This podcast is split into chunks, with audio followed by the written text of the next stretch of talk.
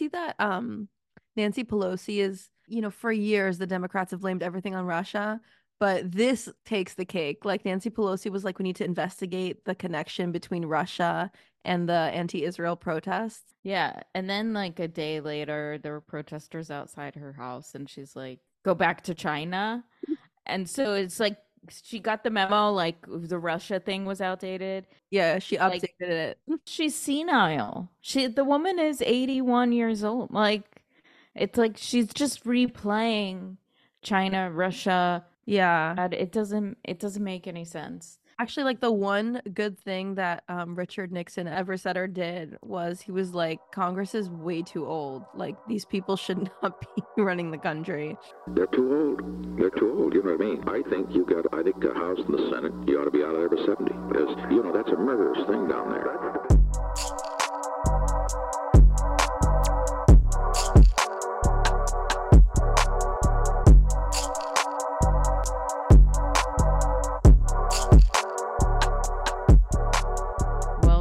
Back to Cargo Co, friends.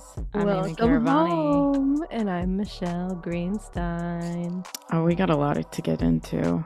Ever since I got this Neuralink chip implanted in my brain, Oh, you were the first patient? Wow. I was, yeah. Damn, I can't believe Elon Musk couldn't just tag you. You would have gotten so many followers. Yeah. I've immediately been hacked and I'm you love transhumanism. all I can talk about are migrants.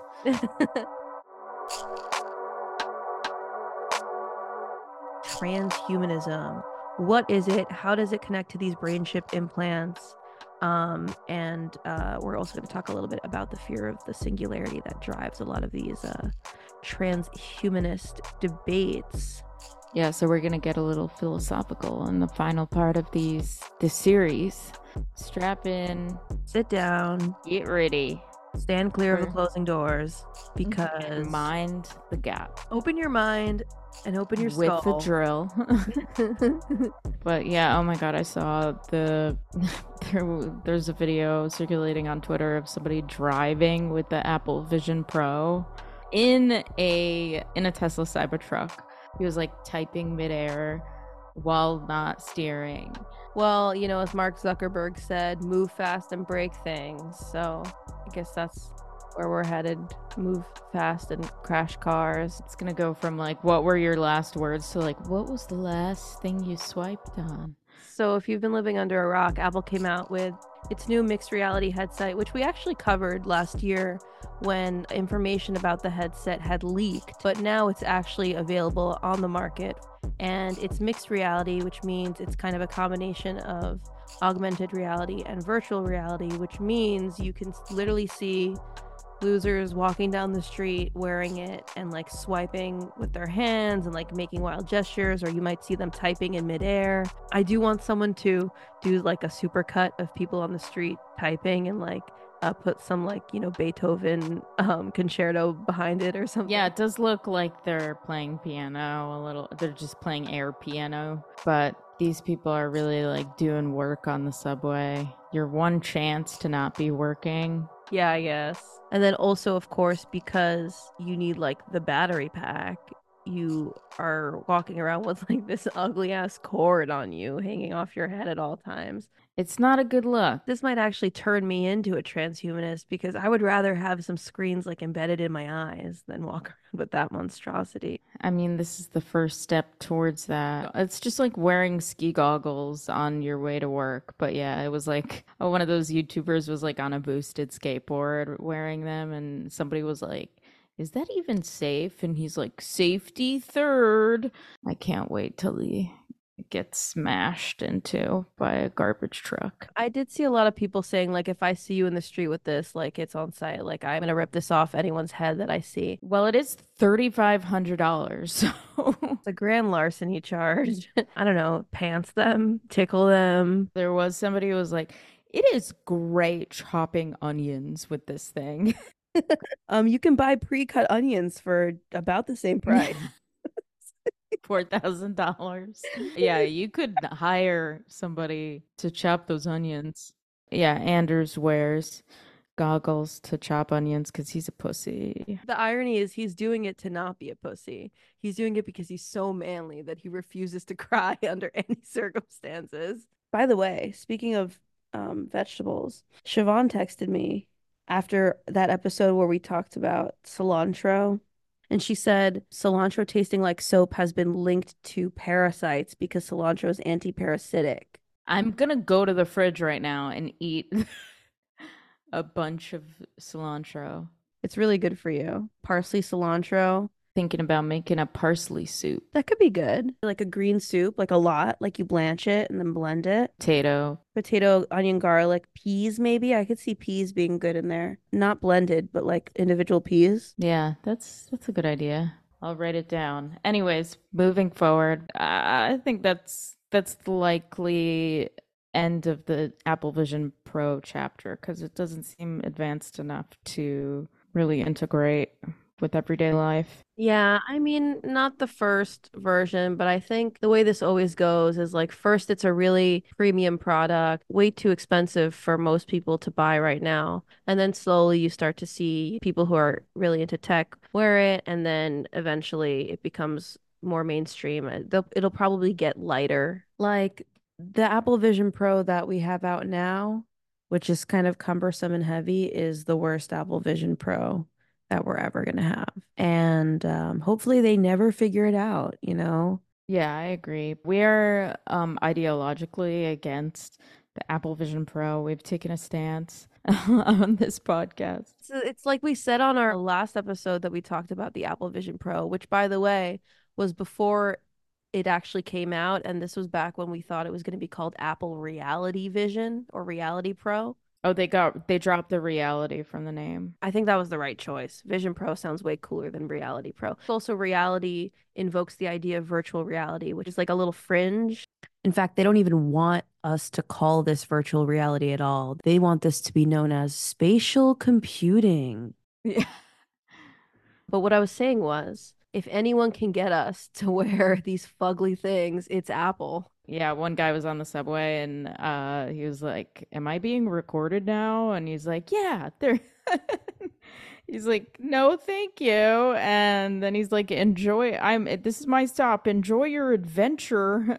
Yeah, I saw that. That's a Casey Neistat video. I will always have a soft spot for him because he gave my ex-boyfriend his first job, but he is a tech Oh, really? optimist. Yeah, Casey. We're tech optimists too. Are we? We give the technology the benefit of the doubt, but um This is actually kind of related to our topic today because the Apple Vision Pro, you know, m- helps people merge the digital world with the physical world, right? Your fingers are the mouse. Your brain not quite is the computer, but the computer is sitting on your head. Um, you know, the attachment is just the battery. The actual computer is on your head. Um, and another example of merging the digital world with the physical world is the news, which we kind of referenced up top, that the first human was given the Neuralink brain chip.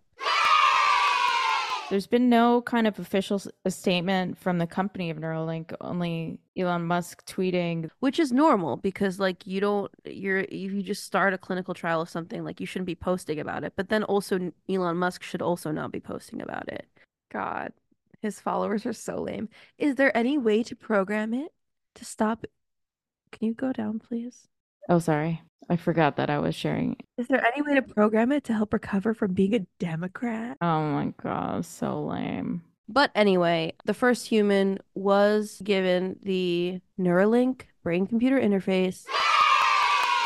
Everybody's wondering the same question. How did they get FDA approval? We've all heard about the dead monkeys, which may or may not have been as a result of the ch- brain chip, but you know the the way that they you know crack their skulls open like egg- eggs to put those chips in, and former staff of Neuralink have come forward and talked about the rushed nature, and you know just the vibes were off at the office. so it's that's a question that's on everybody's mind. It's the obvious question to ask, right? How is this allowed to happen? There was even an Axios article that was titled How Elon Musk's Neuralink brain chip got approval for a human trial. And I scroll down in the Axios article and said, How did Neuralink get FDA approval? The FDA confirmed approval had been granted, but told Axios it could not disclose any information about studies related to the device. Oh man. Clickbait Axios. I was really excited there for a minute. So we decided to dig deeper, which is, you know, what we do. And we uh, found some answers. We suspect that the FDA commissioner, Robert Califf, might have something to do with it. Yeah, Robert Califf, um, the current head of the FDA, the agency that's tasked with ensuring the safety and efficacy of medical devices and medications. Yes. Here's what he looks like in a bow tie. Michele does find him attractive. I don't know if I, I would say that, but no. If you look him up, you see lots of of images with him in suits and bow ties and it's like yeah yeah whatever and then there's this one picture of him in a in a gray crew neck and i'm like oh Oh anyway. okay. Because he's an ideological counterpart or has opposing views, that's why you find him sexy. I think it's I like the guess whole, he's so forbidden. yeah, he's haram. But just a primer on the head of the FDA. He started as a cardiologist from North Carolina who made a name for himself organizing and overseeing massive clinical trials in the 90s. He probably looks at Neuralink's monkey death ratio and is like, I've killed way more monkeys than that in my time. And by monkeys, I mean human beings. I mean, he does have kind of a southern drawl as well. Never good from your heart surgeon.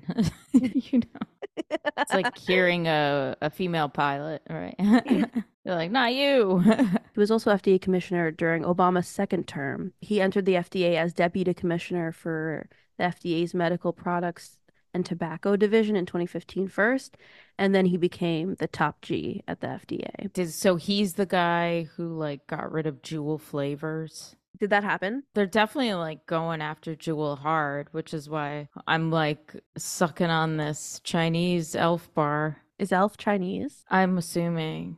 You're like they're just short and fat. I feel like we don't, also didn't mention that he's a doctor. Well, I said he started as a cardiologist from North Oh, Carolina. you did. Oh, sorry. Missed that. While he was uh, in the Obama administration, he garnered criticism for being a corporate shill, for being a corporate sellout, specifically a big pharma shill. You saw a lot of headlines. Quote, does the FDA now belong to big, ph- big pharma? The FDA commissioner has deep ties with pharma. Quote, Califf's confirmation amounts to a handover of the agency to big pharma. So he he's it's his his relationship with big pharma is very well documented. He was the chancellor of clinical and translational research at Duke. Duke, if you don't know, it's one of the largest biomedical research enterprises in the nation. Um, you know, was ranked third in terms of federal funding for medical lacrosse. yeah. in 2021 for in terms of money from the NIH and the NIH is the largest public funder of biomedical research not just in the nation but in the world. Duke received money from a ton of drug companies. Um, not only that, but the Duke Translational Medicine Institute, which Califf headed, got between 50 and 60% of its hundreds of millions in annual research funding from the drug industry. That's according to his own estimates. You know, it's not uncommon, unfortunately, for quote unquote scientific research to be funded by industry in America. That's not something that he invented or anything, but not good to have that person who got all that money then turn around and become, you know, the top dog at the FDA. Even Time Magazine, um, in their piece during the Obama administration, they they ran a piece called "Candidate to Lead FDA Has Close Ties to Big Pharma." Wrote about how Califf is quote seen by some as a threat to the independence and authority of the FDA thanks to his views on the need to accelerate change and his deep financial and intellectual ties to the pharmaceutical and medical device industries. So even before he was confirmed in the Obama administration, we had people like, you know, Bernie Sanders and Joe Manchin voting against him and citing the vast pharmaceutical financial obligations that Califf had. They were basically pointing again to this concept of the revolving door uh, Mhm. between the FDA and those private companies. He was like, oh, hell no. yeah. Dr. Califf, thanks very much for being with us. Uh, as you know, you and I chatted uh, a while back, and I told you that I would not support your nomination. because I believed you were not strong enough on the most important Strong enough. issue that the American people are concerned about with regard to prescription drugs. We pay by far the highest prices in the world for prescription drugs. Wait, actually, I'm just putting it together now. This is 2015. He probably already in campaign mode. He's got that gusto. Probably already knew he was going to be a fucking cuck to Clinton anyway. So whatever. He was a pharma shill. What's new? This is America, right? But it's interesting because whereas, as we said in the last episode, whereas the FDA's revolving door was pretty much about big pharma in the past, now it's also becoming intermingled with big tech because there's so much uh, Yeah. related tech these days. Yeah, I'm really enjoying getting deep into biotech, and that is like the this is the new hot thing for this next decade. I think everybody's going to be talking about biotech. We're going to need to get a Stat News subscription. But- Well, it's the next top thing for data collection for sure because we have monitored the outside world. It is it is extremely monitored, right? And now what's left? Our inner bodies. That's definitely a big part of it. Corporations finding ways to profit from new forms of data collection. In 2014, he gave a presentation uh, while he was chancellor of clinical and translational research at Duke to corporate executives where he even put up a slide that like identified regulation as a barrier to quote unquote transformation uh, in the area of developing Mm. new, again medical devices and medicines, which is what the FDA is supposed to regulate. Yeah, he's he's like always talking about R&D baby. That's and yeah, in his um back and forth with Bernie Sanders, he doesn't even try to dispute that or say he's even going to worry about prices at all. He's just like R&D is expensive, you know. and it's it's just like just say uh, just say that you will. There's nobody holding you to that. Just lie. Bernie Sanders is like, "What are you going to do about the prices?" I don't believe you are strong enough. But yeah, so that was in the Obama administration. And then also in the Biden administration, Bernie opposed him again. And he was like, all right, we got to do this again. They got to say, like, uh, why are you such a pharma shill? Dr. Califf, as I'm sure you are aware, the pharmaceutical industry is probably the most powerful special interest here in Washington, D.C. It has spent over $4.5 billion on lobbying and hundreds of millions of dollars in campaign contributions over the past 20 years. And one of the major reasons the pharmaceutical industry, among many others, is so powerful is its close relationship with uh, with the uh, FDA and other regulators in Washington. Nine out of the last 10 FDA commissioners went on to work for the pharmaceutical industry or to serve on a prescription drug company's board of directors. Unfortunately, uh, Dr. Califf, you are not the exception to that rule. Since you left the FDA in 2017, you have made several hundred thousand dollars from pharmaceutical companies and have received consulting fees from Merck, Biogen, and Eli Lilly. According to your financial disclosure form, you own up, you currently own up to $8 million in stock of major pharmaceutical companies. so he was a pharma shill, um, but he's also a deregulation whore. Um, In Mhm. 2018, while he was FDA commissioner, Califf did a talk at Google. And again, don't worry, we're going to talk about why Google is really relevant here. But he did a talk at Google talking about regulating medical devices that provide decision support to clinicians. And the interviewer is a representative of Google's health subsidiary, Verily. So let's see that clip. Let's see the clip. Is this not an opportunity to sort of look at that as information that can help us make better decisions? That um, there is this concept of sort of pharmacovigilance, which is um, after a product, uh, pharmaceutical or medical device, um, uh, gets released to the market, it's only then when we realize, you know, what is its true effect. Because when you're doing the trial, it's hard to anticipate everything. By the way, that is not when we should realize its true effect. We should realize its true effect in the trials, but okay. Yeah, the thing is, like, if you're participating in a trial, you know you're in a trial. But if a drug is released by the FDA, you think it has the stamp of approval and you think, like, oh, I'm not going to die. My head isn't going to bleed through my ears. the need, the absolute need to regulate it, but to do so in a way that um, fostered creativity and innovation and allow this industry to thrive. It starts with saying that for now, the FDA is not going to regulate decision support heavily. It's going to watch it with something that's called um, enforcement discretion. Not going to be heavily regulated, but I've predicted publicly, and I'll just say it again there will be some catastrophes that will occur. And that's how we'll figure out what should be regulated. And the it I Yeah. its perspective on regulations is really epitomized by this quote. It's very big tech, right? It's very move fast and break things. yeah, it's like, but you're breaking people.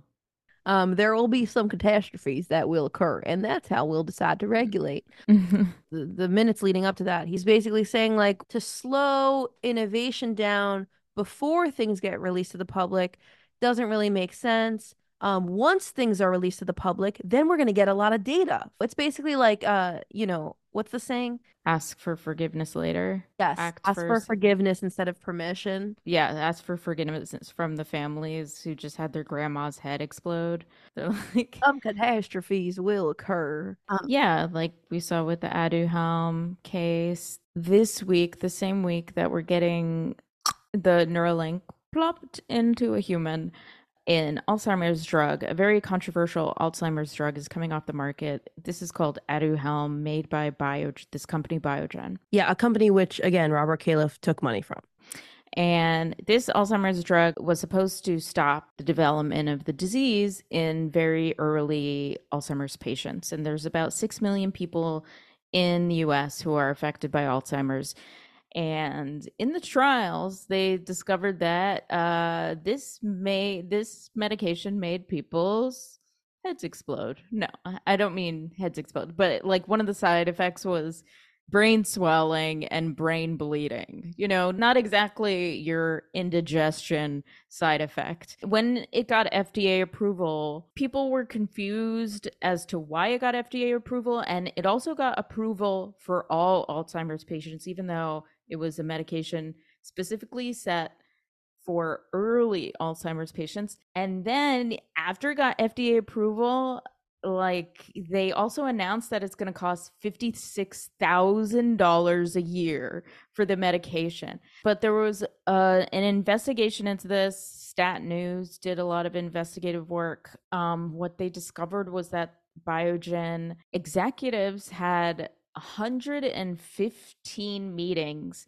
with top brass at the FDA, which they're not even supposed to be talking at all. So we see that there's something going on. Something is rotten at the FDA. That Alzheimer's drug opened a lot of eyes and turned a lot of heads, you know? Yeah, and swelled a lot of heads.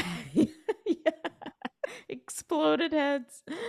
That- like, I guess since this guy's a cardiologist, he's like, yeah, do whatever you want with the old noggin. Ah, as long as your heart is pumping, maybe he's like a little more cautious when it comes to like heart technology. Who knows? Yeah, imagine like I imagine uh the different wings of the hospital. and They're like very competitive. Like F- those heart doctors, brain forever. The heart doctors are like brain can suck the out of my heart's the one that keeps the body alive.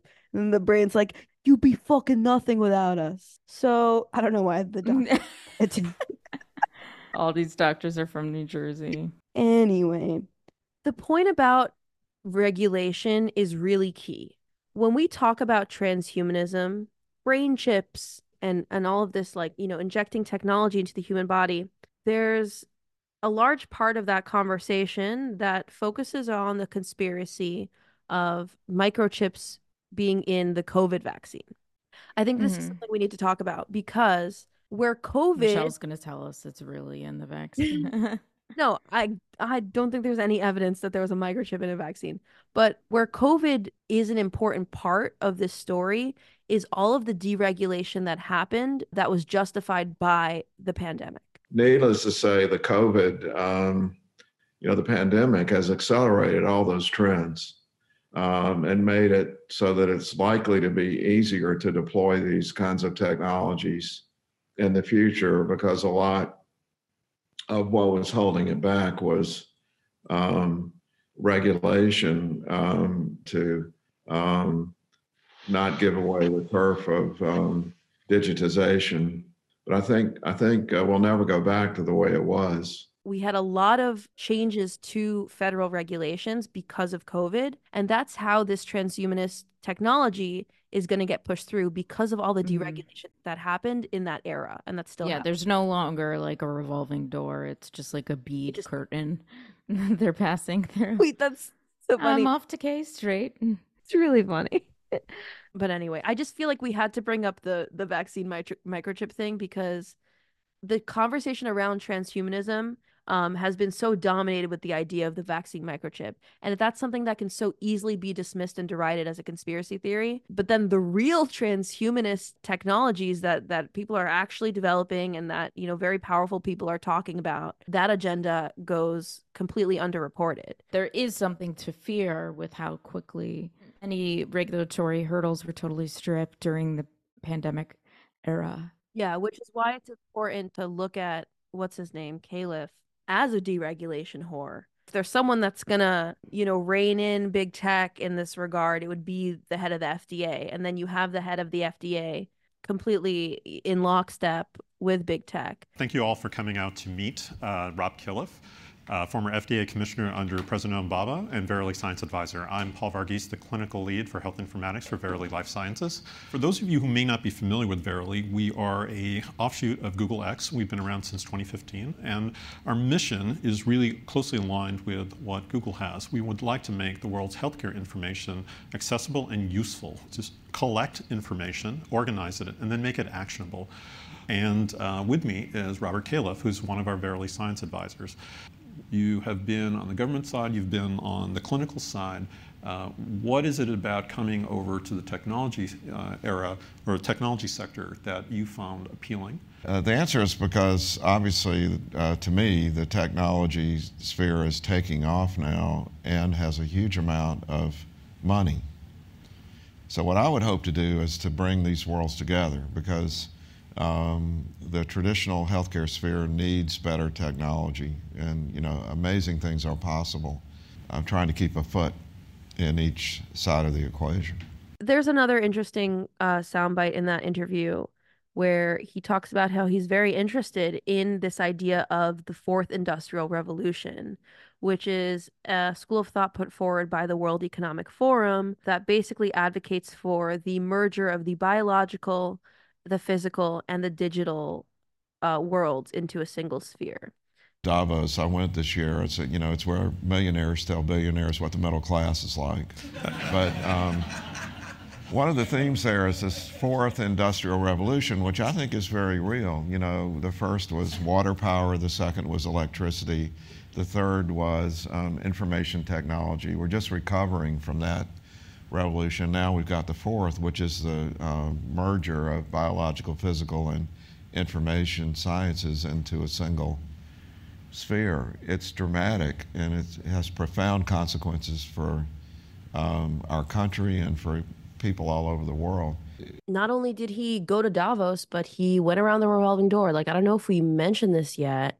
Robert Califf, after working at the FDA, not working at, after heading the FDA at the Obama administration, left in 2017 to join Google. He was both a senior advisor at Google Health Mm. and at Verily Life Sciences. These are both two divisions of Google's parent company, Alphabet. Which uh, this was news to me that Google even had a, a health department. Wasn't that WebMD? Uh, yeah, not to be confused with Googling your health, also WebMD. And by the way, Califf was already serving as an advisor at Verily uh, while he was the FDA commissioner. So it's just the bead curtain is like, so yeah, it's falling down. yeah, like the beads are from Amazon. Yeah, you'd think you'd have to like give up your, that job, but No, it's so good. I love it. It's so good.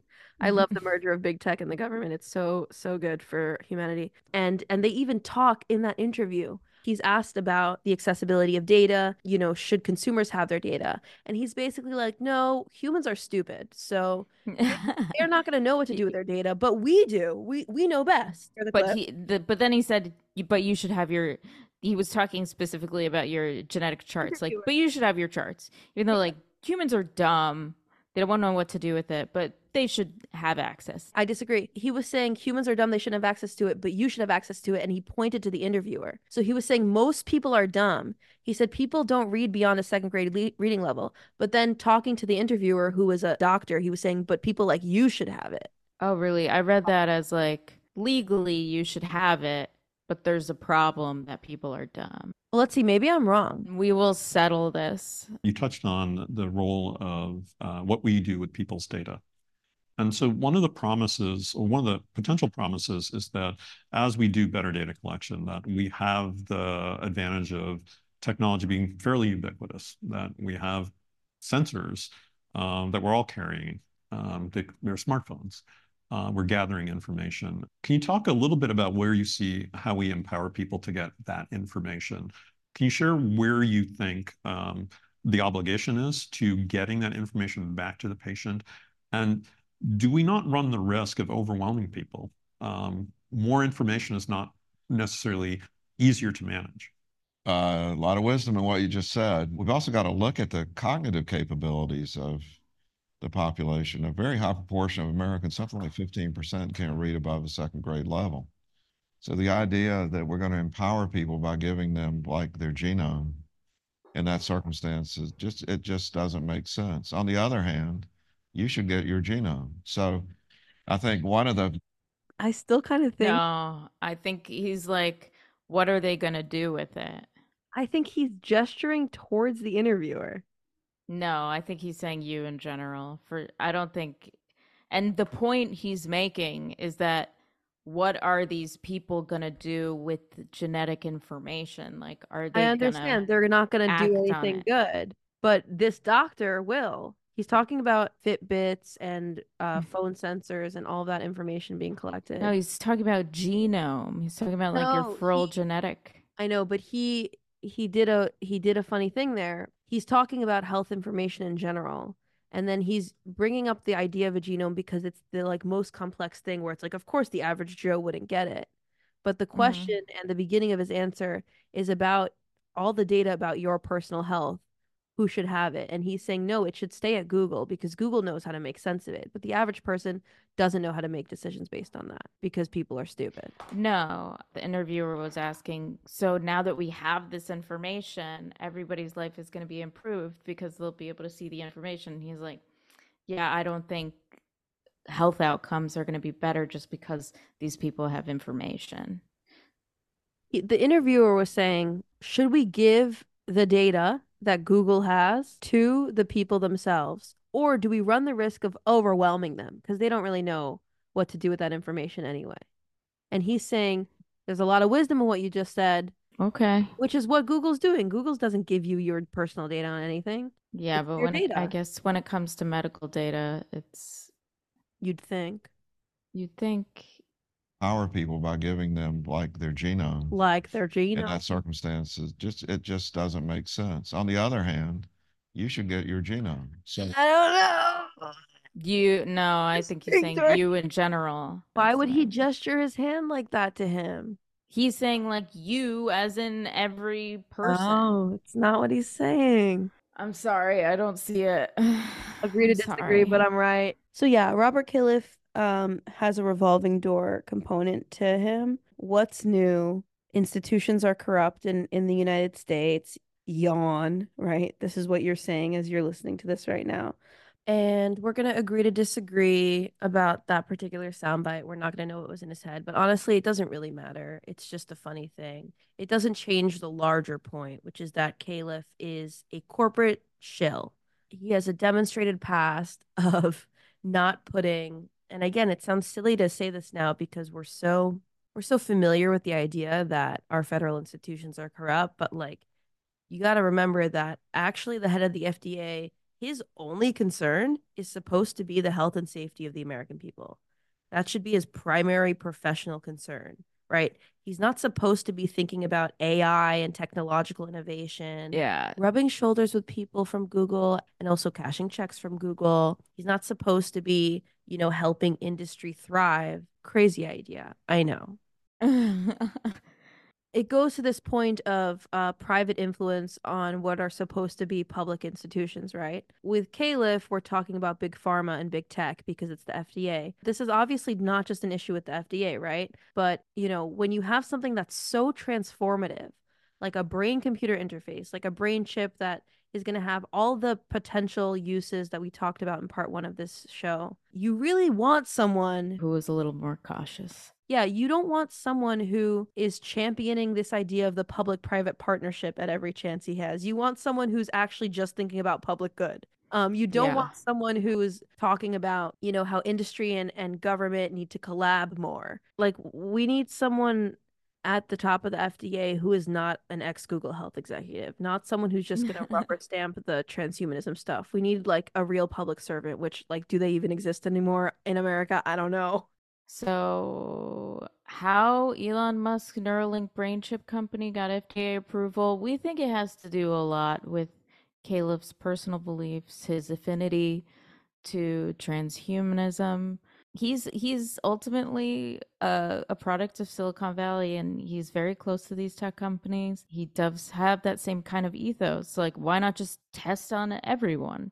Why not just throw a medication at people? Think they're gonna think it's safe so they'll use it and we'll get all of this data. And in the end, it is about gathering data. And this has to do with the idea of Transhumanism. transhumanism. Okay, so transhumanism basically is the belief that human beings can evolve by the means of science and technology. It's really a movement that advocates using these technologies to make us better than we are, something post human. And we need to augment our human bodies in order to turn into this enhanced species, this post human species. Yeah, we're not just talking about BBLs and silicone tits. Silicon Valley. yeah. Um, so now as a human race, we're not just talking about modifying our external environments, which is famously something that the human race um, does. Now we're talking about modifying our internal environments. Yeah, it's the trans that the right wing extremists can get behind. There's definitely a faction of the right wing extremists that aren't with it, probably from a religious perspective, because it's like, you know, don't fuck with God's creation. But there's also a big segment of the right that fucks with it because of figures like Elon Musk. So Neuralink at first will solve a lot of brain-related diseases. So uh, it could be anything from like autism, schizophrenia, and then ultimately it's intended to address the the risk, the existential risk associated with uh, digital superintelligence. Um, like we will not be able to th- be smarter than a, a, a digital supercomputer. Um, so therefore, if you cannot beat them, join them. But before there was Elon Musk, who wanted to merge the human brain with AI, there were many others who wanted to merge man and machine. yeah. Okay, so where did the ideas of transhumanism come from? Where did this movement begin? Well, let's talk about this nice upper class gentleman that you might have heard of before. So the father, the guy who coined the term, Julian Huxley. Huxley, you might find that name a little bit familiar because he is the brother of Aldous Huxley. Oh yeah. Aldous Huxley, if you've read Brave New World, really shows a dystopian future where technology is used to create the worst kind of social control that really just reduces humans to cogs and you only like feel when you go to the movies or feelies is what they're called and you take a pill to feel happy and and it really shows the ugly side of when technology is totally harnessed and centralized by a small elite and how they can use it to control an entire society. Aldous Huxley's novel of 1932, Brave New World, imagined a perfect world of peace and stability engineered through pleasure, consumerism, and the rigid class hierarchy required to sustain it. We see in action how people can be trained to love their oppression and thrive on the very technology that turns off their thinking. Huxley's goal is to open readers' minds to issues that will make free societies vulnerable to the machinations of power seeking leaders. It was a very bleak and grim picture he was painting in Brave New World. But Julian Huxley had a totally different optimistic view. It it could almost Brave New World.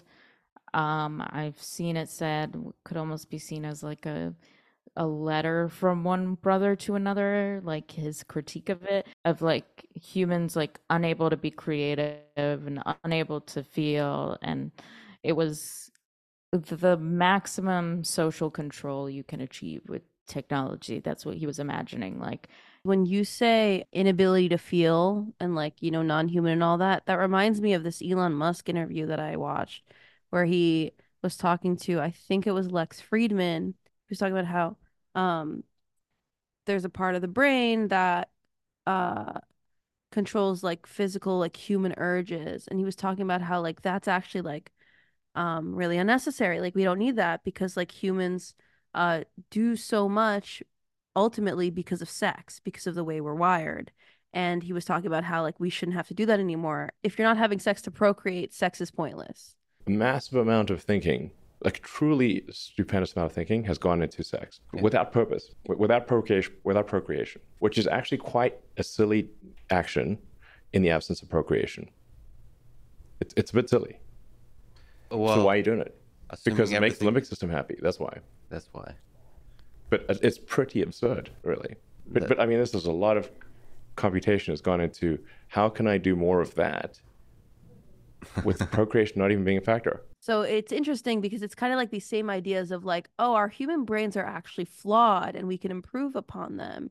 Yeah, I think that's like the image he's trying to project. Like he's definitely having sex parties and yeah, there was a rumor going around that he has like a vibrator chip inserted into his penis. Like the guy's uh, for sure having fun yeah, I mean, I don't think he's ideologically consistent, but his point there was that like human brains do stuff that isn't logical. And he's talking about this in the context of Neuralink and in the context of creating a digital layer of intelligence on top of the limbic system and the cortex. And he and he's saying the limbic system basically controls too much of human behavior and we can improve upon that.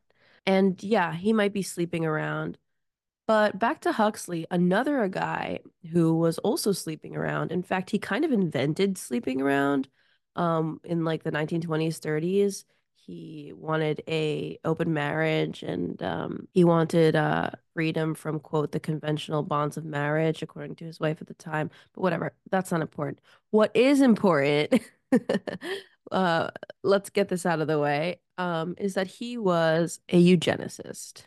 Uh oh. Surprise, surprise. Julian Huxley was the head of the British Eugenics Society from 1959 to 1962. And, you know, eugenics, you know, was always an upper class, like elite ideology. It started with the upper class in 19th century England, and there are many examples of uh, U.S. eugenicists. Um, just to name one, there was the Rockefeller Institute researcher who spent World War II developing chemicals for the U.S. Army, and he called Puerto Ricans dirty and thievish, and then gave them cancer deliberately to kill them. Look it up. Look up the letter he wrote while stationed in Puerto Rico. Um, but here's a quote from uh, Huxley's 1975 essay. Up until now, human life has generally been, as Hobbes described it, nasty, brutish, and short the great majority of human beings, if they have not already died young, have been afflicted with misery. The human species can, if it wishes, transcend itself, not just sporadically, an individual here in one way, an individual there in another way, but in its entirety as humanity. It, w- it was kind of interesting though reading that like he really believed that his family had a physical defect because he was depressive and had uh, nervous breakdowns all the time. And he was like, I'm defective. I shouldn't procreate really either. Yeah, I mean, basically, like this one incel is gonna ruin humanity for everyone just because he couldn't get over the fact that he wasn't like this the platonic ideal of a human being with no problems. Yeah, it's basically like Hitler. Yeah, I mean, you guys would go back in time to kill baby Hitler. I would go back in time to give Julian Huxley a slap on the face. Yeah, some self esteem. I would go back to fuck him so he wouldn't turn into such a sad, depressed loser. Yeah. So, uh, one of the common underpinnings of eugenics, or something that Huxley said, but also something that a lot of eugenicists echoed, was that, like, well, we breed agricultural stocks or we breed uh you know cattle why not humans why not apply the same concept to the human stocks which reminded me actually of uh this article that came out this week that was like uh understanding the middle east through the animal kingdom did you see that No, what the hell? thomas friedman uh, oh my god you didn't see this Of Thomas course it was Thomas Friedman. Let's hear it. Uh understanding the middle east through the animal kingdom is there a better description of lebanon yemen syria and iraq today they Yes. are the cattle the Yes, there cattle- is. Yes, I don't even need to read the article. Yes. they yeah never mind the danger in dehumanizing another population but he just goes out and says it it's really beautiful how unaware this guy is. Okay uh the islamic revolutionary guard is the wasp the houthis hezbollah hamas are the eggs that hatch in the host lebanon yemen syria and iraq and eat it from the inside out. Uh, we have no strategy that safely and efficiently kills the wasp without setting fire to the whole jungle.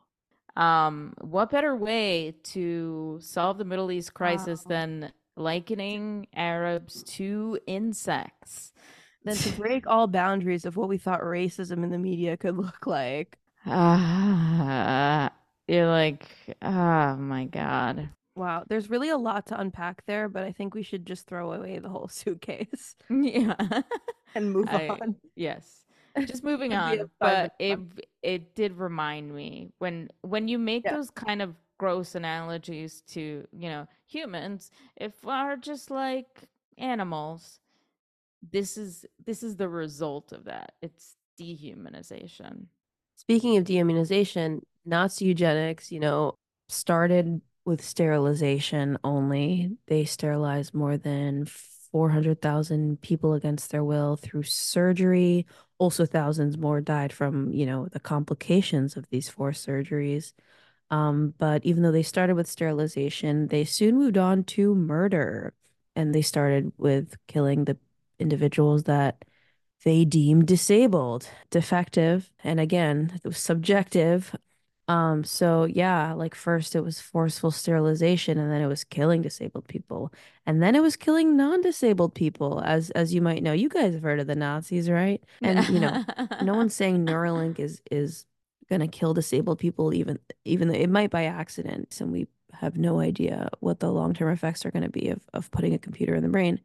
But um, let's put it this way Neuralink is not aiming to kill disabled people, right? They're just saying we're going to fix them. We're not killing anyone.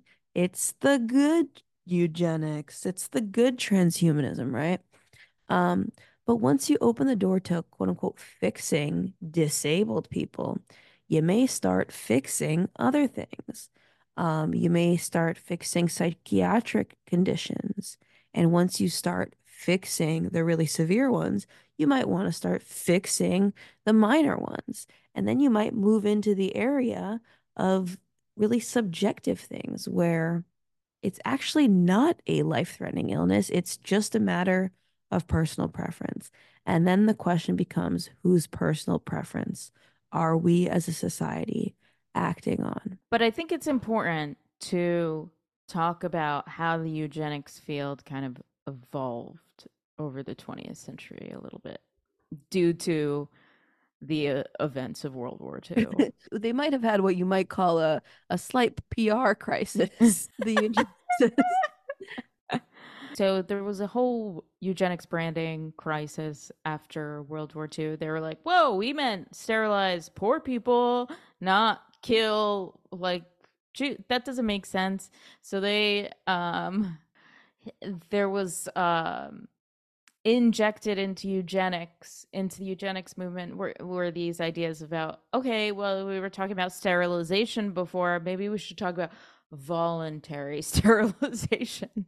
So they were they were trying to make you know uh birth control more available to poorer neighborhoods which you know i think is important. I think you know it should be available to everybody.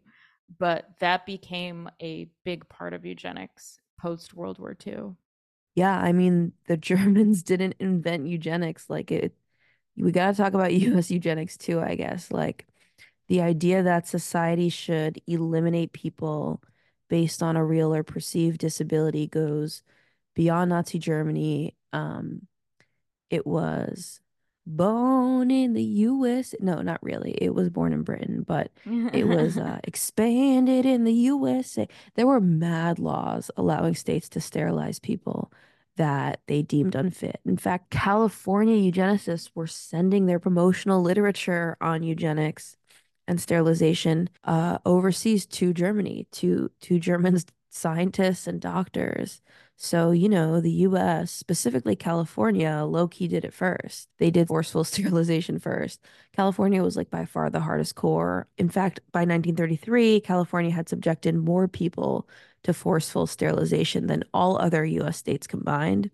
And this is literally what inspired the Nazi engineered forced sterilization program. So I guess we could say the US did it first, but Germany did it better. Period. Anyway, the main point is that only after the eugenics movement was well established in England and the US did it spread to Germany. Uh, so transhumanism's roots do go back to this kind of like eugenicist history. Um, very recent history, by the way. This is not ancient history, right? And it makes sense because you think about like gene therapy, that kind of medicine they want to promote. The eugenicists had the same idea, though transhumanists are, you know, taking on, they just, did they just change the name from eugenics to transhumanism? Yeah, pretty much. I mean, much has been said about how transhumanism is the new eugenics is is eugenics by another name. It's like the the polite form, if you will, of eugenics. Like in in 1946, which first of all, way too soon. Hitler had just died like a year ago. Like, or did he? oh yeah, you a Hitler is no. I'm not a truther. I think he really died. um, in 1946, Julian Huxley wrote about what he calls like scientific humanism, right? And um, I did read the 60 page manifesto. Oh no. Unfortunately. um, oh wrote, no. Fuck. Should I? Okay. He wrote, quote, our first Just do your favorites. I did. Well, I'm not reading 60 pages. These are the select. Okay. So in this thing, this is the founding document of UNESCO, right? And he's like, what are we going to do as UNESCO? And it's a good lens for us to see his ideas as a man more generally, right? And the organization's purpose, he says, is to drive human progress and drive human evolution. He says, quote, our first task must be to clarify the notion of desirable and undesirable directions in evolution. This is how we can, quote, define human progress, he says. So he separates this into three sectors of evolution um, the lifeless, the biological, and the social. Lifeless is basically, you know, like the cosmos, biological is, you know, outer surface of the earth, like plants, animals, whatever. And then social is human. So, in the social or in the human sector, right, what does evolution look like? Well, it's in the form of society, it, it's in the form of tools and machines.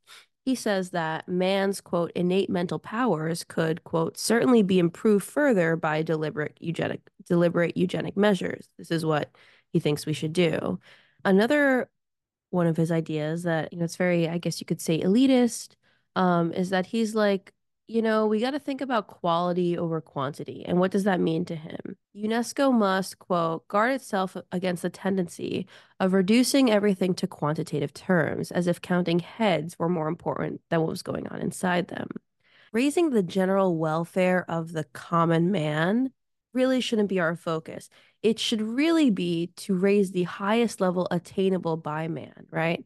So, not about raising like kind of everyone's, I don't know, living standard, level of happiness, level of fulfillment, um, whatever. It's more about trying to, you know, innovate ways that we could raise, quote, the upper levels of these limits and embark man upon new possibilities. It's very common among, you know, people in the I guess upper class, whatever. This is the same thing with Elon Musk, right? Like he's not giving away any of his money to the millions of people who are living in poverty, even though that money he would not even feel it, you know, missing from his pockets, but instead it's all about like, oh, we gotta merge man and machine, we gotta go to Mars, we gotta build new civilizations. Like it's all about like nebulous ideas of quote unquote progress. So to Huxley, quote, encouragement of variety of genius must be a major aim. Um, however incomprehensible to the multitude, even though the regular Joe is not going to really be helped or even impressed by our work, that's what our work uh, should keep as a primary focus. Okay, the next point that I think is really important in reading this paper, again, keeping in mind that he he uh, pioneered the concept of transhumanism. The distinction he makes between quote mere difference and quote difference in quality of level, right? So there's he says like there's a lot of di- there's different types of inequalities, right? There's the inequality of mere difference, which is that okay, some are white, some are black, some are tall, some are short, some are fat, some are thin. And he calls this mere difference. This is just, you know, I mean, I guess we would call it diversity now, whatever. And then he says, but there's another type, and that is the kind that we should be fixing, right? So people who are strong, weak, healthy, versus quote chronic invalids, people who live long versus people who live short lives, people who are kind versus people who are cruel and selfish. He goes on, right? Quote, the two types of inequality have quite different and indeed contrary eugenic implications. The inequality of mere difference is desirable, but then the other one we should get rid of, right? We only want strong, we don't want weak. We only want healthy, we don't want sick. We only want long lived people, we don't want short lived people. We only want kind people, we don't want selfish people. And he says, quote, even though it's quite true that any radical eugenic policy will be for many years politically and psychologically impossible, it will be important for UNESCO to see that the public mind is informed of the issues at stake so that much that is now unthinkable because of the Nazis may at least become thinkable. So in summary, we got to do eugenics, right? We got to make eugenics great again. So Julian Huxley was like very, you know, influential during this time. Um, even, you know, before Hitler died, right? Um, mm. Julian Huxley gave a lecture at the Galton Institute, which eugenics organization. Yeah, not, I'm not even out in the open. This was eugenics is like yeah, it's a respected field for for most of the 20th century and then we have to sugarcoat it with like oh we're gonna be cyborgs no, it's not racism We're gonna make computers. yeah, we're just talking about bettering the human race. Um, so in 1936, uh, Huxley gave a lecture at Galton, and a paper that summarized that lecture said, "quote Eugenics is destined to become part of the religion of the future, or of whatever complex of sentiments which may then take the place of organized religion." But before it can become a soul compelling ideal, it must first achieve precision and efficiency as a branch of applied science and Huxley is coming out of he's he's like a zoologist. That's his background. So he's studying and he was studying evolution. His dad was his dad was like a major defender of Charles Darwin. Uh, famously debated uh, Wilberforce, the a priest who was famous during the abolitionist movement um, about evolution. And so they're coming from, they're like, well, let's just take Darwin's ideas and run with it. Yeah, we forget that like uh, Darwinism wasn't like now it's kind of just like accepted and taught in schools as, as the law of the land. But like back then it was a theory by a, yeah. guy who was alive. That and it was, it was, yeah, and it was like a little gross. Like nobody was people people right. didn't want to believe that men were monkeys you know they were like right. oh we're not we're not apes we're different and yeah it was you know, very controversial it, yeah. and yeah you got the you got the whole genesis telling a different story you got to figure that out. I don't uh, know yeah in hebrew school one of the rabbis was like uh, they didn't say how long a day was in Genesis. Oh, I got that too. I got that. oh, that. yeah, yeah. I think that's sure. probably Talmud. It's like a way of telling the story to humans. Like, oh, the only way a human can understand it is in terms of a day. But like, actually, there was no such thing as a day because he was just creating the sun, moon, and stars for the first time. Yada yada yada.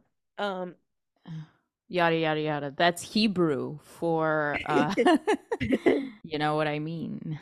but anyway, so Huxley, um stresses repeatedly in in these essays, articles, lectures, right? Um, that the world is overpopulated and that population growth needs to be halted, right? This is a very common theme with eugenicists. They're they're afraid of overpopulation. This is the big existential thing and like obviously if you if you investigate it a little further what are they afraid of they're not they're afraid of black and brown people he acknowledges that eugenics is a borderline subject right now right he says it's been quote on the borderline between the scientific and the unscientific constantly in danger of becoming a pseudoscience Mhm. right but he says quote it is however essential that eugenics be brought entirely within the borders of science so essentially, he's advocating for what he calls this truly scientific eugenics, not the shitty kind, not the pseudoscientific kind that the Nazis did. So Huxley and his ilk were like, we can't let people be worried about Nazi eugenics. We need to separate ourselves from that. My eugenics is just about improving the species, making sure the good families breed. I'm not going to kill nobody. Don't worry. Don't worry. I'm not gonna do what everyone thinks I'm gonna do. whatever. There's a whole, you know, long history uh, of eugenics that we're not going to be able to cover today. But with regards to Huxley, um, he commonly talked about things like race hygiene. Pre pre World War II Huxley. Post World War Yeah. II Huxley, he amended a, a bunch of things. Yeah, But he's yeah. a totally different guy. But what I'm saying is, what I'm saying is, um, that amendment or whatever. I mean, we could say it's someone getting older, He mature. evolved. he became a prominent critic of race science and said there's no valid basis for assessing the genetic component of individuals' intelligence or temperament as long as they come from unequal social backgrounds.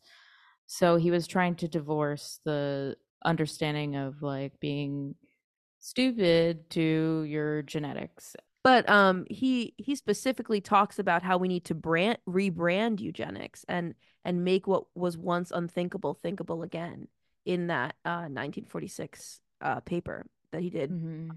with the founding document of UNESCO. So he basically says UNESCO can't base its outlook on you know any particular theology, like any of the competing theologies, like Islam, Roman Catholicism, Protestant Christianity, Buddhism, Judaism, Hinduism, anything, because it's going to alienate people, right? It's going to incur the quote active hostility of large and influential groups. His point is that we need everyone to be on board with our vibes. Um, it's not necessarily a religious point he's making, it's a strategic point. And the same goes for political economic doctrines. We can't base our outlook or our explicit strategies on, you know, capitalism or Marxism. Same for philosophy. He says we can't base our outlook on rationalism, existentialism, whatever. We need to do something that will appeal to everyone on earth. And then he says UNESCO also can't be associated with racialism. Our constitution has to repudiate any belief in superior or inferior races, nations, ethnic groups, right? So it's all part of this larger point he's making about how strategically UNESCO can't be seen to be in one of these camps because we need to appeal to everyone. So what is UNESCO's approach going to be? For him, he thinks it's necessary for UNESCO to adopt an evolutionary approach, right? That UNESCO's outlook must be based on what he calls scientific humanism, kind of building on Darwin's ideas. By the way, he later in the paper talks about how he believes that uh, militaristic nationalism, you know, like the Nazis, um, was basically founded on a misconception of Darwinian principles. It's not the true, it's not the true essence of Darwinian principles.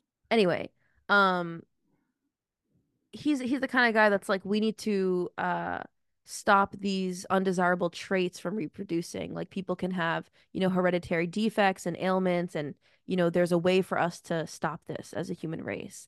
And you know it's it's it's kind of dramatic and radical um but then if you think about like kind of the conversation around the transhumanism technologies today where it it, it becomes very easy to actually justify it when you think about someone with a uh, terminal illness or an irreversible disease right Yeah, you're selling me on it when you're like, no more AIDS. I'm like, cool. sounds good Stick me with your chip. You know?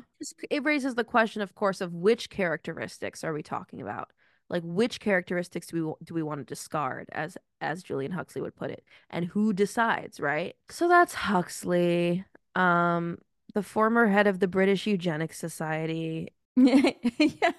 It's like, have you guys heard of eugenics? It's that. What else do you need? But now the focus shifted from undesirable traits to death being the most undesirable trait of them all. You know, and they're Yeah, mortality is definitely the most like I I guess exciting example of something that we could quote unquote beat through technology. there's like a cryogenic um uh fuck, I forgot the name of the company, but they uh they offer like full body cryogenics, but then they also offer we can just for $80,000 we can cut off your head and just freeze that and maybe by the time you're defrosted there'll be a little machine to stick to plug your head into. I'm like, does anybody have a promo code? I guess like if if I get like a bionic body, like could we make the boobs bigger on on the new body? I've said this before, but I want to freeze my tits. I I should have froze them already. All things must fall, All empires must fall. uh, as well as nipples. my nipple is like the American Empire. So anyway, that's where the idea of transhumanism was born, um, with Julian Huxley. That's where the term comes from. Even though it sounds futuristic, it's actually mad archaic and regressive and retarded. And I don't mean retarded in an offensive way. I mean as the opposite of progressive. It's retarded. So that's the that's the history of transhumanism. But it also is kind of the modern day of transhumanism, which we'll unpack a little bit more in a few minutes. But first, let's talk about Ray Kurzweil. Ray Kurzweil. Ray Kurzweil. Ray Kurzweil. Neil deGrasse Tyson, your personal astrophysicist. I have with me Ray Kurzweil. Welcome to the closing session of the Council on Foreign Relations 22nd Annual Term Member Conference with Ray Kurzweil. Because he's probably the most foremost advocate of the transhumanism movement today. And he has a very positive view of technology. He's very into the possibilities of human enhancements, including cognitive abilities, like with a brain computer interface. He is kind of like the daddy of transhumanism in popular discourse today because he popularized the concept of the technological singularity Oh boy, you will not stop hearing about the singularity for years to come. Because there's plenty of doomsayers who say it's going to lead to destruction. You know, basically, there's like the paperclip theory that if you have an AI that makes paperclips out of everything, it will make a paperclip out of a human. Mm. And so you'll just have all these machines running amok. Ray Kurzweil's prediction for artificial superintelligence uh, is tw 2029. He's not far wrong. Kind of what, what, what do we do about AI? Like, what do we do about artificial general intelligence? Uh, if, if we have digital superintelligence that's you know, just much smarter than any human, how do we mitigate that risk? Um, at, a, at, a, at a species level, how do we mitigate that risk? So Ray Kurzweil popularized the concept of the of the singularity, which is this hypothetical point in the future where technological growth and the power of technology becomes uncontrollable and irreversible. And this guy's a computer scientist, so he's charting the development of computer science and he's like computers are just getting exponentially better, so eventually they'll just be conscious. The singularity is basically or I should say the fear of the singularity is pretty much the uh, school of thought that is the driving force of transhumanism technology today. And we've heard this, you know, many times from Elon Musk. Mm-hmm. It's intended to address the the risk, the existential risk associated with uh, digital superintelligence. Um, like we will not be able to th- be smarter than a, a, a digital supercomputer. Um, so therefore, if you cannot beat them, join them. It's important that Neuralink solve this problem sooner rather than later because the point at which we have digital superintelligence, that's when we pass the singularity. So we want to have a human brain interface before the singularity, or at least not long after it, to minimize existential risk for humanity and consciousness as we know it. I feel like fear mongering about the singularity is like the new fear mongering about terrorism in the United States, like at least domestically. Like we used to get told, like, you got to have all these draconian forms of surveillance because it's the only way the government's going to be able to stop terrorism.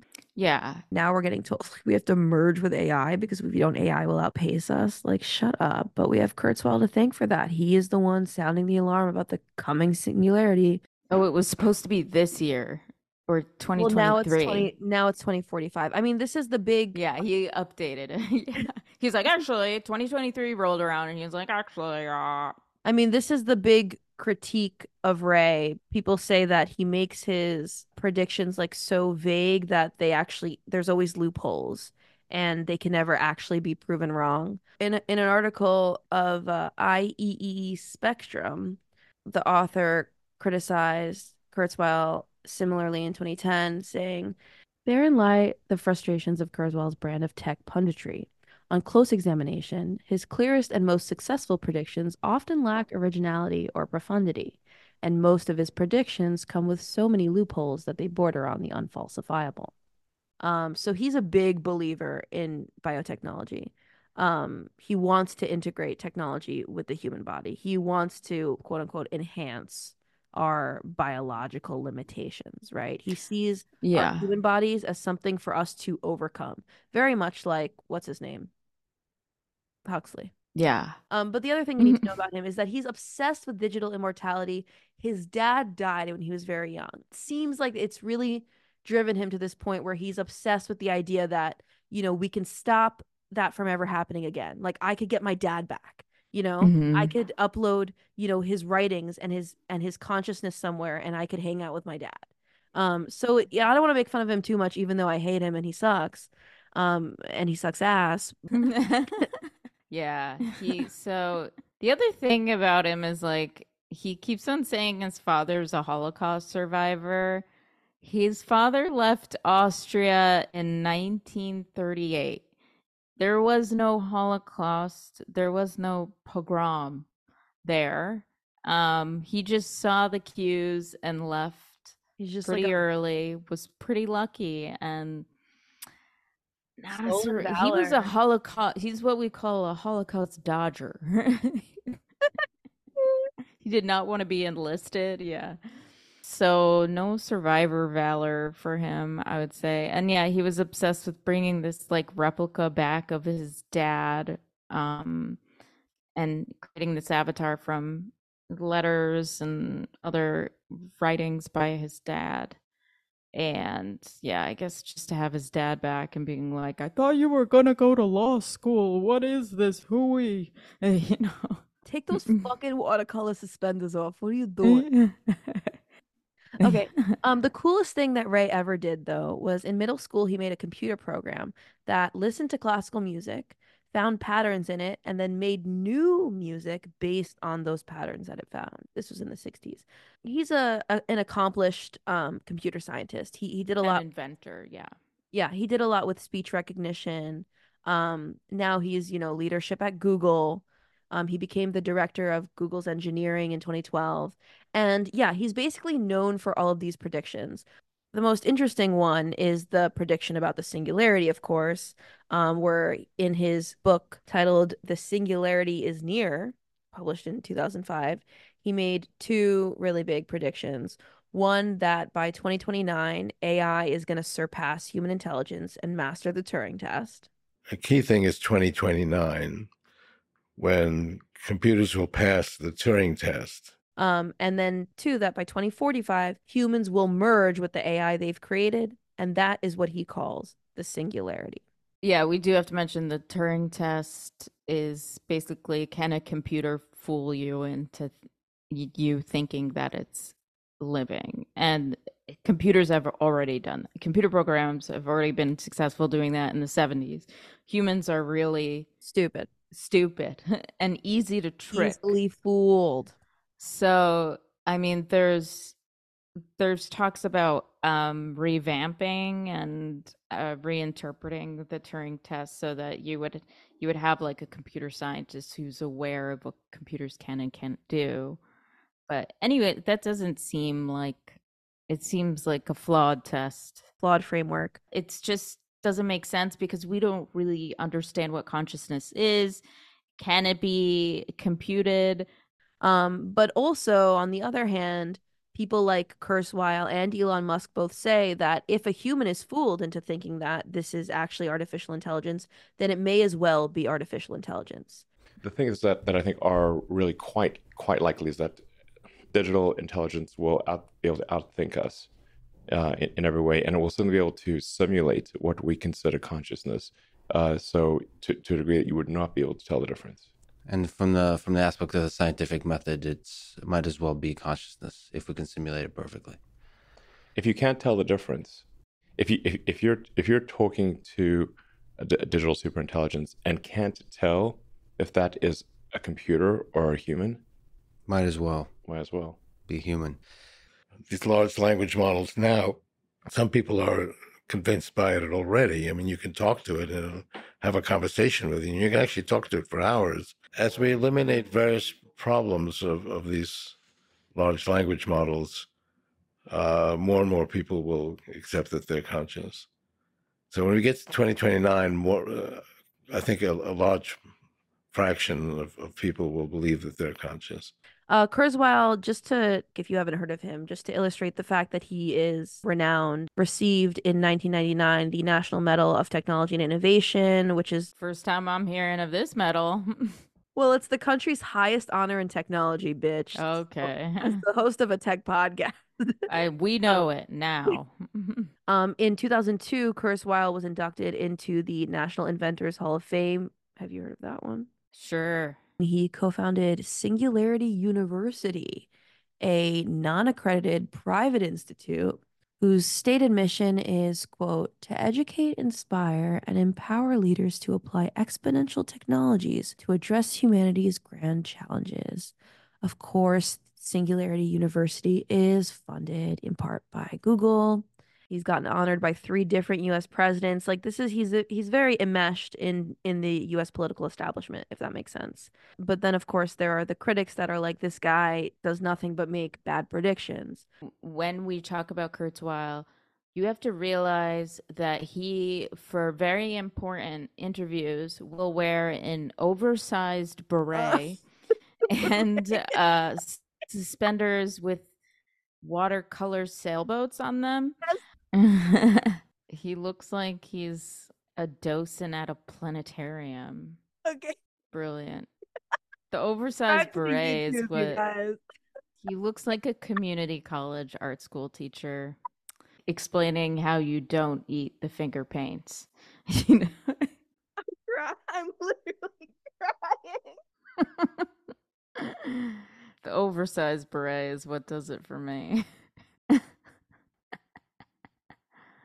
Did you not see this video of him before? He's worn those suspenders elsewhere, so I actually the suspenders you were familiar with, but the beret. I'm a futurist.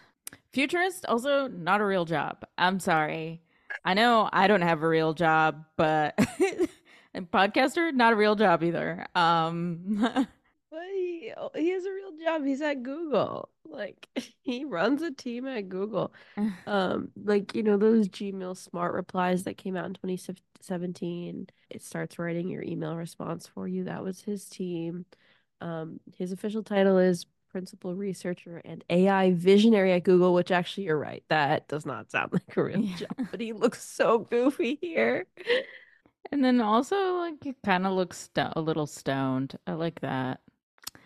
Gotta admit. Um, so Forbes, he's done like a lot of different waves of predictions.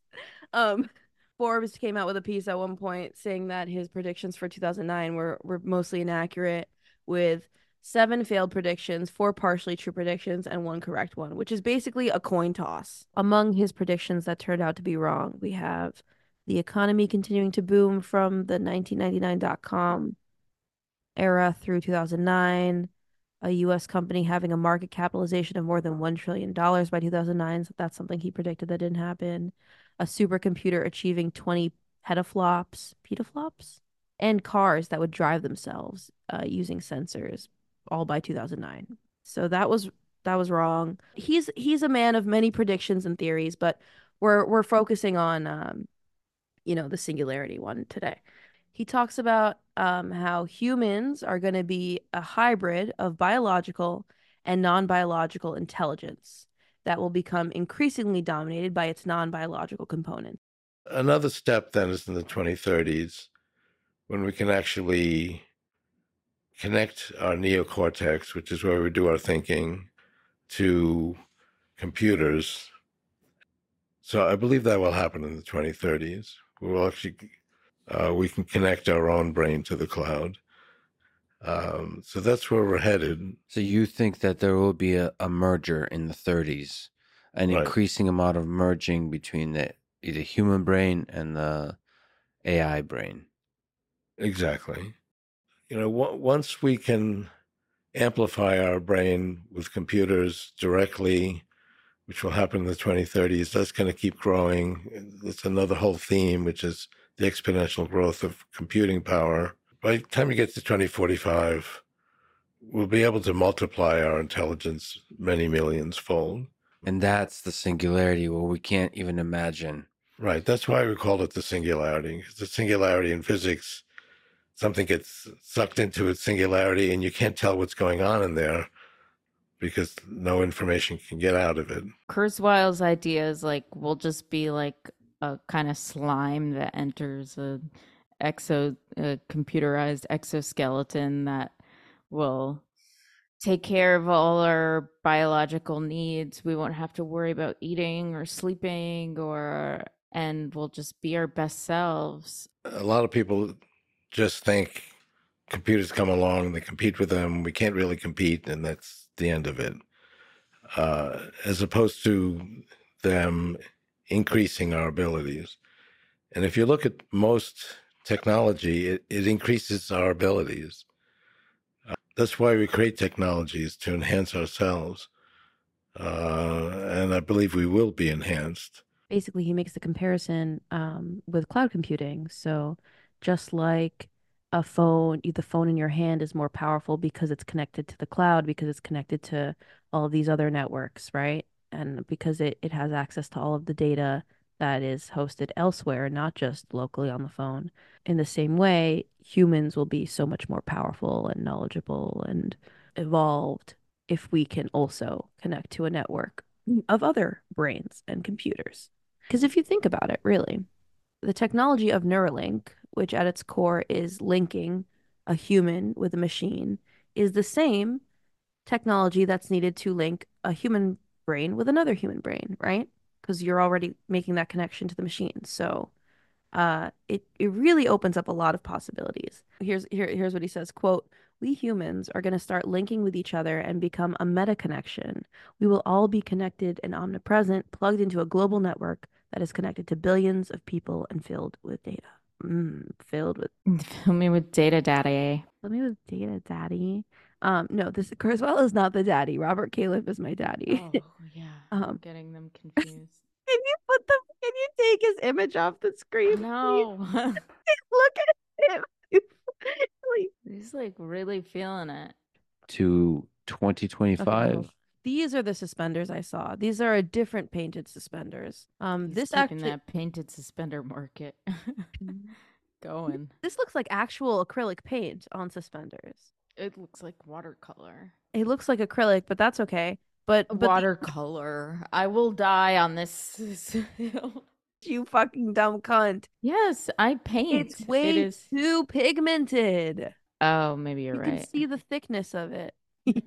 There's a there's like a Japanese watercolor that has more pigment in it. That's not what this is, babe. Mm. I know the Japanese water. You're telling a Japanese person. You're I have I have it in my room over there. I'm not Japanese, when I want to be for the sake of art. yeah. Yeah.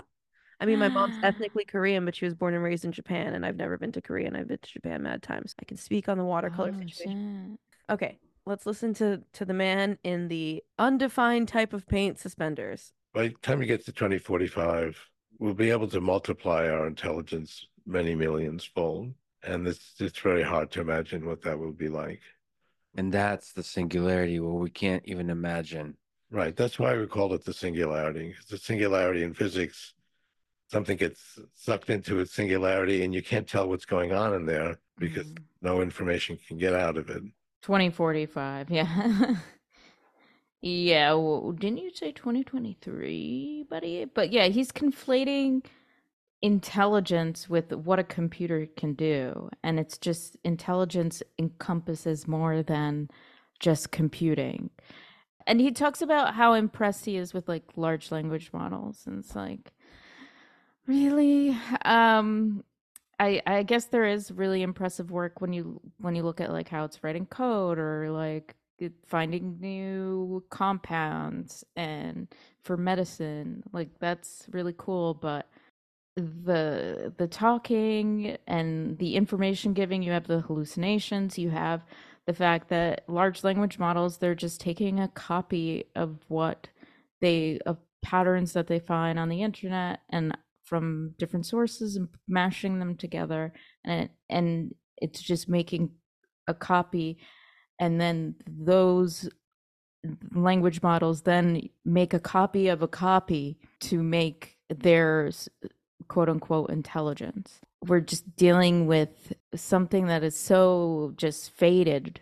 I forgot who who said that it's like a Xerox copy. But yeah, he's become the singularity guy, so he can't ever disavow it. He that's his brand. But his academic work his is not is first of all not in AI really. He's accomplished in other fields and and very accomplished. He was very accomplished in uh, what was it, speech to text technology.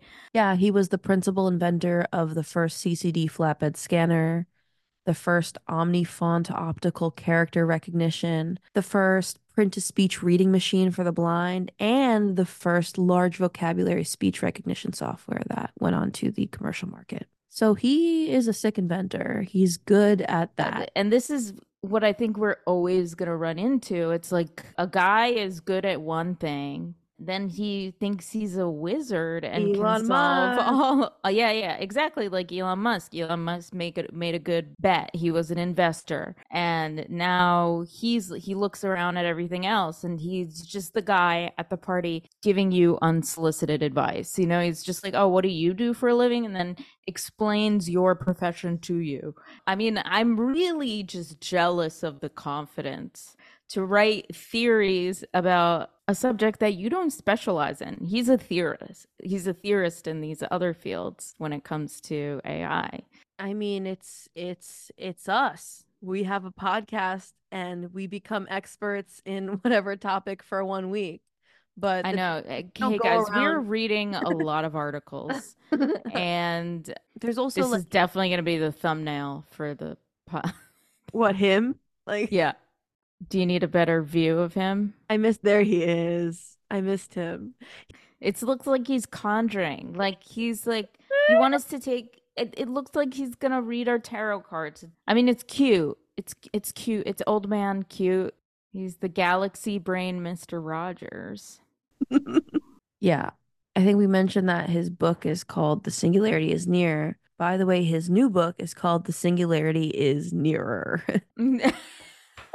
Um, on the other side of this debate, you have uh, people like Jaron Lanier. Love to hear about Jared, transhumanist Jared. No, he's an anti-transhumanist. Oh, anti other side of the aisle. He's just like a, a big critic of. He's interviewed a lot on mainstream media. He's in like Netflix documentaries and that kind of thing. Like he's he's he's he's out there. Um, and I have my issues with him. He has bad politics. He's he's not you know he doesn't have good like internationalist politics but whatever. In in the field of ai he is an expert and he denies that the singularity is inevitable. He says quote i don't think the technology is creating itself. It's not an autonomous process. He also says quote the reason to believe in human agency over technological determinism which is basically kurzweil is that you can then have an economy where people earn their own way and invent their own lives if you structure society on not emphasizing human agency, it's the same thing operationally as denying people clout, dignity, and self determination. To embrace the idea of the singularity would be a celebration of bad data and bad politics. Hmm. Lanier wrote this thing called One Half a Manifesto. I have my issues with him on politics, but on tech, he could not only obviously run circles around me from a technical perspective, but his analysis is very good, right? And he he objects to uh, this idea of cybernetic totalism right this idea that because the singularity is inevitable and unavoidable, we have to merge man with machine. He says, quote, the dogma I object to is composed of a set of interlocking beliefs and doesn't have generally accepted overarching names yet, although sometimes I call it cybernetic totalism. It has the potential to transform human experience more powerful than any prior ideology religion, or political system ever has, partly because it can be so pleasing to the mind, at least initially, but mostly because it gets a free ride on the overwhelmingly powerful technologies that happen to be created by people who are, to a large degree, true believers. So basically, Lanier, Lanier, whatever. Linear. Linear. Oh, is it? I think it's linear. Linear linear. I know a bunch of linears. Anyway, in in one half of manifesto, he basically says that this is like a religion and it it's not scientific, it's a religion and he doesn't fuck with it. Okay, there's also a technical opposition to Kurzweil. Um, Theodore Modis says that not only can the singularity not happen, but he claims that the technological singularity and especially Kurzweil lack scientific rigor. Kurzweil is alleged to make the logist- logistic function S function for an exponential function and to see a knee in an exponential function when in fact there could be no such thing. I don't even understand this, but this is apparently the technical rebuttal to Kurzweil's like singularity. Yeah, I'm not following that shit. That was all. for like, I don't know, one person in the audience. We're like, maybe you're out there. you can't accuse us of not saying a formula on our podcast. We fucking like said a what I- formula. The last time I said a formula, you also made fun of me. Um, we were Oh yeah, really? Google search rank algorithm. We're like, why did you do that? okay. Anyway, The important thing is there's a reason to be skeptical of people like this is because they're directing investment. It's all about, you know, the hype machine in OpenAI and you know, Google's AI. But he's also the head of the department of Google that's like anti-aging or something. And it's like you haven't figured out Botox, buddy. Either put the beret further down. Yeah. Well, the fear around the technological singularity is what's driving investment. I think you're I think that you're right. If you believe that the you know the singularity is inevitable and technology is creating itself, then you have this kind of uh, nebulous idea of this potential future existential threat to focus on. Of course, instead of the real material threats to human lives, right? This is like what's that, why everything's so retarded because like people like Elon Musk are like, I got to do Neuralink because uh, we're gonna have an AI that's smarter than a human. So, uh, how do we mitigate the inevitable takeover, which, by the way, is totally inevitable? Don't look into it; it's definitely inevitable. Well, we got to merge man with machine. There's always a. the Chinese are doing it. 'cause That's also you don't do it. argu- Yeah, exactly. and this is what you know. This is why Henry Kissinger is obsessed with this too. And you know, it- was right. What? Oh my R.I.P. God. bitch. He's going to be advising the next three presidents until that His cryogenics business go. Yeah, because or I guess yeah, his AI. I mean, but of course, the the little tiny nugget of truth within this um, sort of fear mongering about AI is that just like every other industry sector gets too big, like the banks, oil companies, telecom firms, like big tech is getting too big. Yeah, and and the I mean, the most immediate threat right now is that all these large language models are so costly to run. They need these servers, and there's an energy crisis. Like that's the soonest thing we're gonna face. Either not enough energy, you know, all the harmful environmental effects of using too much energy, um, such as sea rise. At Davos recently, Sam Altman was asked, like, what are we going to do about all this processing power that you need? He's like, oh, nuclear fusion. And like, that doesn't even exist yet. So he's basically making it our problem. Like, come up with a different energy source. But anyway, another one of the biggest critics of Kurzweil is Jürgen Habermas, which you may remember from our Palantir episode. He like made a very very brief appearance. Yeah, Jürgen Habermas. It was the the critical theory philosopher who uh what's his name? Alex Karp said that he studied under when in fact there's no record of him um studying with this philosopher at all. Yeah, in the Palantir episode, we basically talk about how Karp exaggerated his, his relationship with Habermas, but um, that's because Alex Karp wanted to come off as far left. Remember, that was his whole Mhm. thing. Like, I'm on the far left. By the way, I'm on the far left. By the way, I'm a progressive.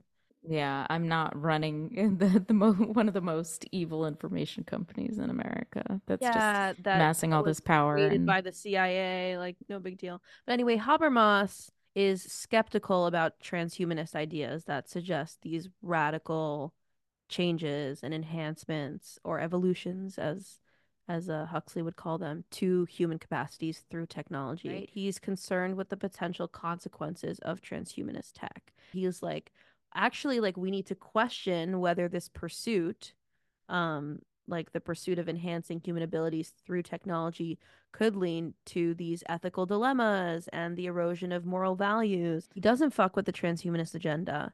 And if you focus his on words. quote, I don't fucks with three X's with that. But Habermas basically says that by focusing on these technological enhancements uh, and efficiency, we're reducing human individuals to a mere means to an end, right? We're not respecting and recognizing like inherent value as human beings. It's all about like, oh, what value can we provide, right?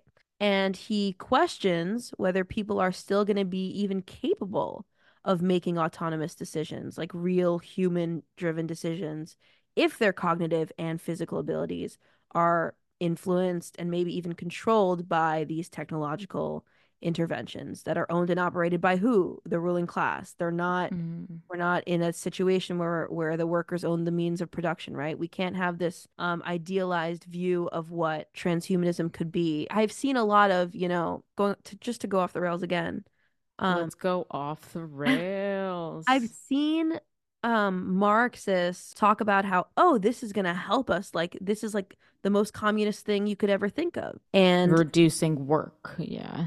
Great, like maybe under communism it would be something great, but it's just you can't pretend that we're under communism. But anyway, so that's Habermas. Habermas is anti-transhumanism. But he did also say uh solidarity with Israel is an indisputable principle for Germans. Wait, Jurgen? Uh yeah, he is uh he said that in November. Fuck. Okay. We're not quoting him Uh, anymore. We're Bye Habermas. um I have some other transhumanists I wanted to Ooh, let's go. Zoltan Istvan. This is my favorite, which is like if you're named Zoltan, maybe you are predisposed Right. to being uh, to taking sci-fi too far. Um, to the point where he created a political party called the Transhumanist Party, Yes. and he ran for president in 2016 Of what country? of our country. The dude's from California, went to Columbia University. The time he was at Columbia, he was arrested for dealing marijuana. So a huge part of his platform was reparations for those affected by the drug war. this is my man. Actually, he was an on-camera reporter for National Geographic for a little while. So that's like he he had a job talking about science. Definitely not a scientist. Anyway, so in 2014, um, when he was started running for president for 20 the 2016 election, the Transhumanist Party platform basically presented death as you know an affliction that we can overcome. And in when he was campaigning for president, he drove a bus shaped like a casket around the US and in order to raise awareness for life extension, but I would feel like I don't know, that going through my town I'd be like, "Oh, the opioid crisis, right?" Um right, police murder, and any number of real issues. any number, yeah, the I don't think yeah, so it was called the immortality bus. He also liked to brag about how you would drive the casket drunk, which it's like, Wait, he was driving it. I love this guy. Yeah, he he was driving the bus, the casket bus. Let's show you the immortality bus. Hey.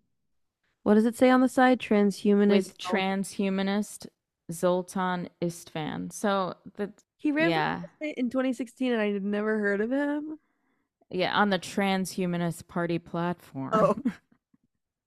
but it sounds like he's might be gearing up for uh running on the libertarian ticket. Oh yeah, in 2020 he did the libertarian party. He was running for the nomination. Right. In 4 years he'll just be in the Republican party. Yeah. How old is he? Born 50. Okay. I hope we give it to him. um also pioneered there's so much about this guy. He pioneered the sport of volcano boarding, which is snowboarding down a mountain of ash, but potentially getting caught in volcanic rocks. Because climate change is going to get rid of snow? or it's that I didn't even think of that, but I guess so. Huh. Yeah, be prepared for all the ash we'll have to deal with from all the fires. You know, he ran in in 2016 uh, in 2017, uh, just as another example of how transhumanism is is becoming more and more prevalent today, in 2017, uh, Penn State University Press, in cooperation with the philosopher Stefan Lorenz Sorg- Sorger and Stephen Stephen Lorenz Sorgner, in in cooperation with a philosopher. she just gave up on the third time. Established the Journal of Posthuman Studies. This is the first academic journal explicitly dedicated to the posthuman, with a goal of clarifying the notions of transhumanism and posthumanism, as well as comparing and contrasting both. So I don't know, subscribe, I guess, if someone can buy us a subscription. We totally love that. Um I would like to uh bring it back to bring it back, bring it back. The singularity though, which for a long time Elon Musk has been afraid or at least he says this, who, whether he actually believes this or this is part of the marketing is, you know, up for debate, right? But he is apparently very concerned with the creation of an intelligence machine, intelligent machine that's better than a human. And and this is why he supports and now is really driving uh, the research to merge human intelligence with artificial intelligence.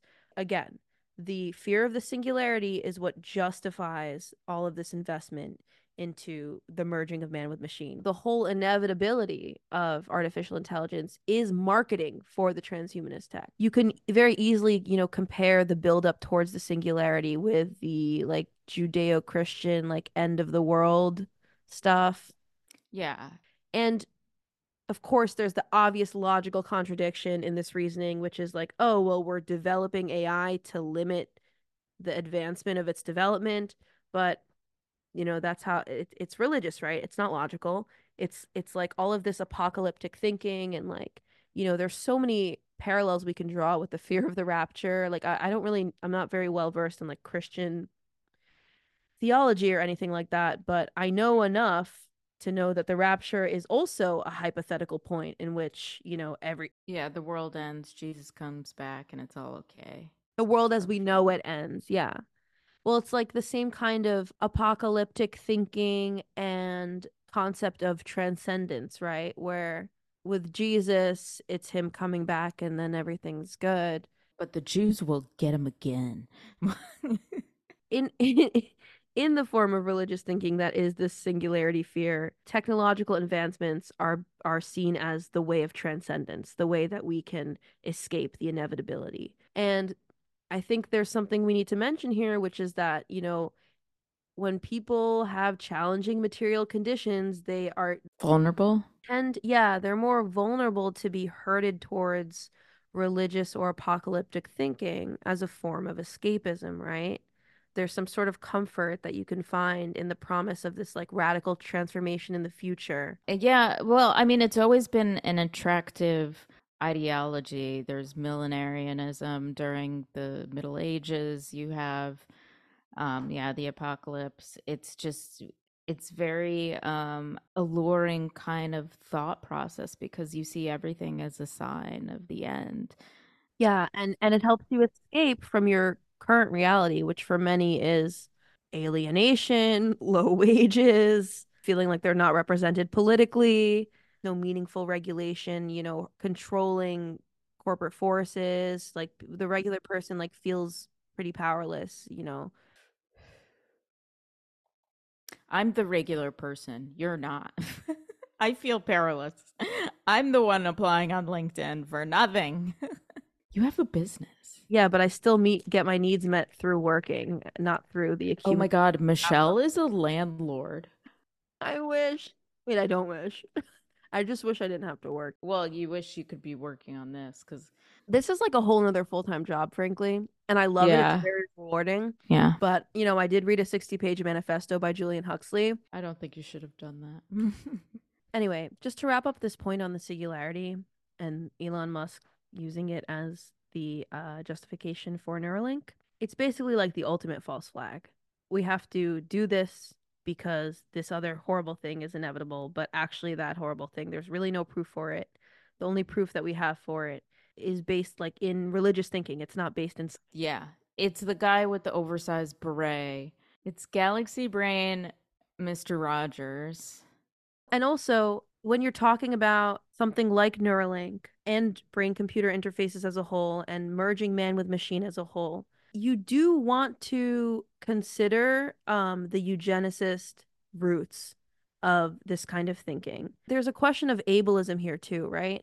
Mm. Where we have a society that is violent and discriminatory towards people who are differently abled. To say, you know, these traits are are bad and they need to be fixed is kind of a slippery slope. I feel like a paraplegic person who's getting the chip, or may- maybe Synchron's chip, maybe not Neuralink's chip, is happy to have a defect changed. Well, the term slippery slope means that you start somewhere where things are fine and then you slip down to where it's not. Yeah, well, the the problem is that they slipped in the first place and got a spinal cord injury, so they can't walk. Yeah, I don't see the ableism debate. Well, the debate will basically goes like this. There's the pro transhumanist point of view, which is like, hey, eugenics doesn't have to be about killing people with disabilities or illnesses. It's just about stopping them from having the disabilities or illnesses, right? It doesn't have to be Nazi Germany. It could just be about eliminating suffering, misery, eliminating these irreversible and fatal diseases. Like, you can't really be against that. Very uncontroversial, right? And then on the other side, you have, well, people can draw the line in different places. And then the question becomes who are those people who are drawing the lines? To whom do we defer to kind of figure this out, right? Do we defer to Elon Musk, whose I don't know, satellite internet company is an arm of the national security state.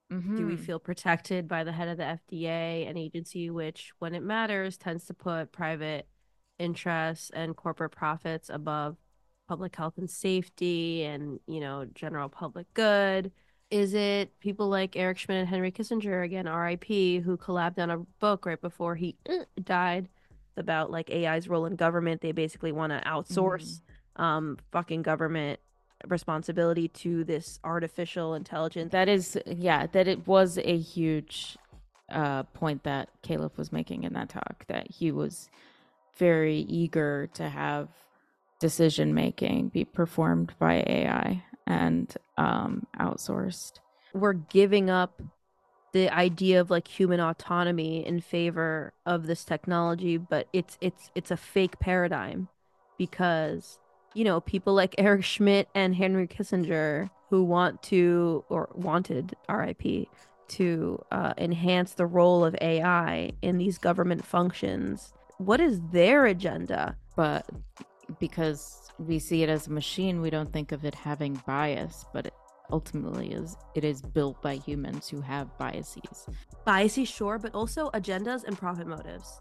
Yeah. It's just interesting, like how this fear of the technological singularity has driven uh, so much of the investment and the exploration of these transhumanist technologies. And if you go back to Brave New World, you know, the younger Huxleys book. He's trying to paint the picture of what happens when this kind of information is centralized and the capabilities of this technology are in in the hands of few and he shows and he you know in this dystopia there's you know psychological manipulation and people people's thoughts are controlled